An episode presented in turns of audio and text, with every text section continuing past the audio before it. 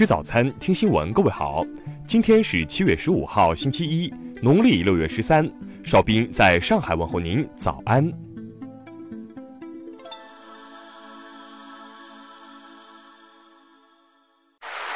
首先来关注头条消息。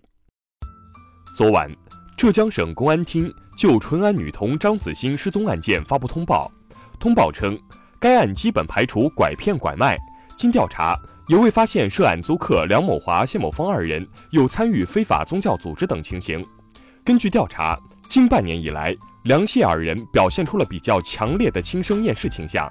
两人诈骗行为持续多年，继续实施诈骗维持日常开销的状况已越来越难以为继。自杀前，其银行卡余额加现金仅剩三十一点七元。二零零五年以来，梁谢相识并长期同居后，一直没有结婚。也没有生儿育女。两人认识张子欣后，多次表露出喜欢，并有将其认作干女儿的想法，如接张子欣放学、送张子欣拼图玩具。七月四号，两人骗出张子欣后，对其生活照顾格外体贴周到。梁某华曾在微信朋友圈中晒张子欣的照片，还称“我认了一个干女儿”，种种迹象反映出两人有携张子欣一起自杀的动机。听新闻早餐知天下大事。据国防部网站消息，中国人民解放军于近日位于东南沿海等海空域组织演习。此次演习是根据今年全军年度计划作出的例行性安排。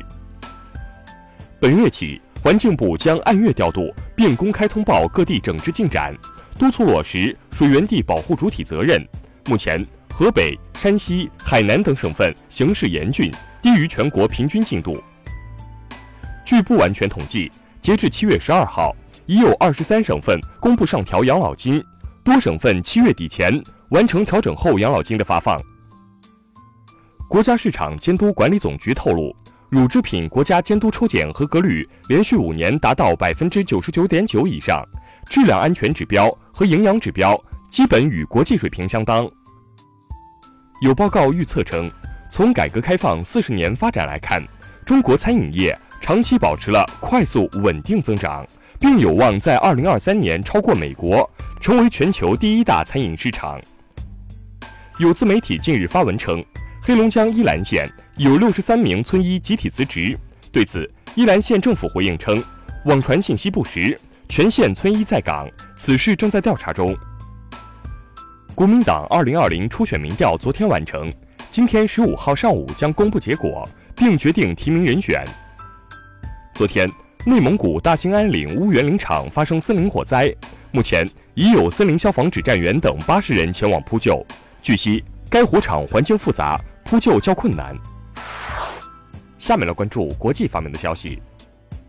美国政府确定在当地时间十四号开始执行全面驱逐非法移民的行动，但这一行动遭到了民主党人反对。十二号，特朗普表示不同意美国商务部对进口油进行“二三二”调查所得出的结论，即进口油对美国国家安全构成威胁。他决定不对油进口作出限制。亚洲基础设施投资银行理事会十三号批准贝宁、吉布提、卢旺达加入，至此，亚投行成员总数达到一百个。据外媒报道，英国伦敦希斯罗机场四千名员工投票通过。将在暑假进行罢工，预计将有超过一百万名旅客的行程受到影响。韩国贸易部十四号表示，韩方计划在本月二十三号到二十四号举行的世界贸易组织理事会会议中提出日本不公平出口限制有关问题。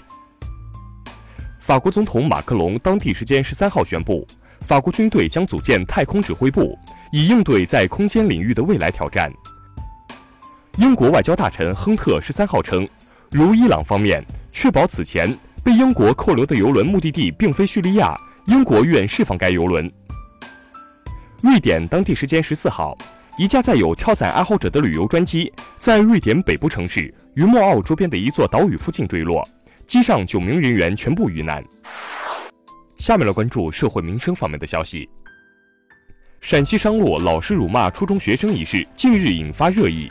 昨天，当地官方通报称，辱骂情况属实，涉事教师王某被记过并撤销教师资格。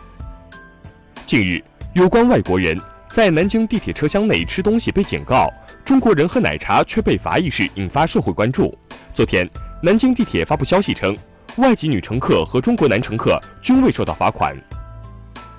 湖南常德市羊耳山煤矿在发放一次性工伤补助金工作中存在部分职工档案涉嫌造假一事，近日引发热议。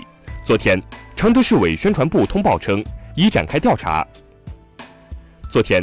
拥有近百年历史的武汉江汉饭店失火，随后官方通报称系拆除管线起火，已控制施工负责人，暂无人员伤亡。近日，吉林一女子与朋友饭馆进餐时，遭后座男子顾某多次抚摸臀部，同伴发现后上前制止，遭对方多人殴打。目前，嫌疑人顾某已向警方自首，并被刑拘十二日。最后来关注文化体育方面的消息。F1 英国站昨天进行了正赛的争夺，主场作战的汉密尔顿在凭借比赛中安全车带来的优势顺利夺冠，这也是他最近六年第五次在本站比赛中夺冠。在昨晚举行的国际泳联世锦赛女子双人十米跳台决赛中，中国组合张家齐、卢维以总分三百四十五点二四分夺冠，中国队豪取世锦赛该项目十连冠。据西藏布达拉宫管理处消息。布达拉宫珍宝馆进行展陈提升改造，定于今日十五号正式闭馆。埃及文物部十三号召开新闻发布会，宣布有着四千五百多年历史的弯曲金字塔内部墓室在修复完成后向游客开放。以上就是今天新闻早餐的全部内容，请微信搜索 xwzc 零二幺，也就是新闻早餐拼音首字母再加数字零二幺。如果您觉得节目不错，请在下方拇指处为我们点赞。一日之计在于晨，新闻早餐不能少。咱们明天不见不散。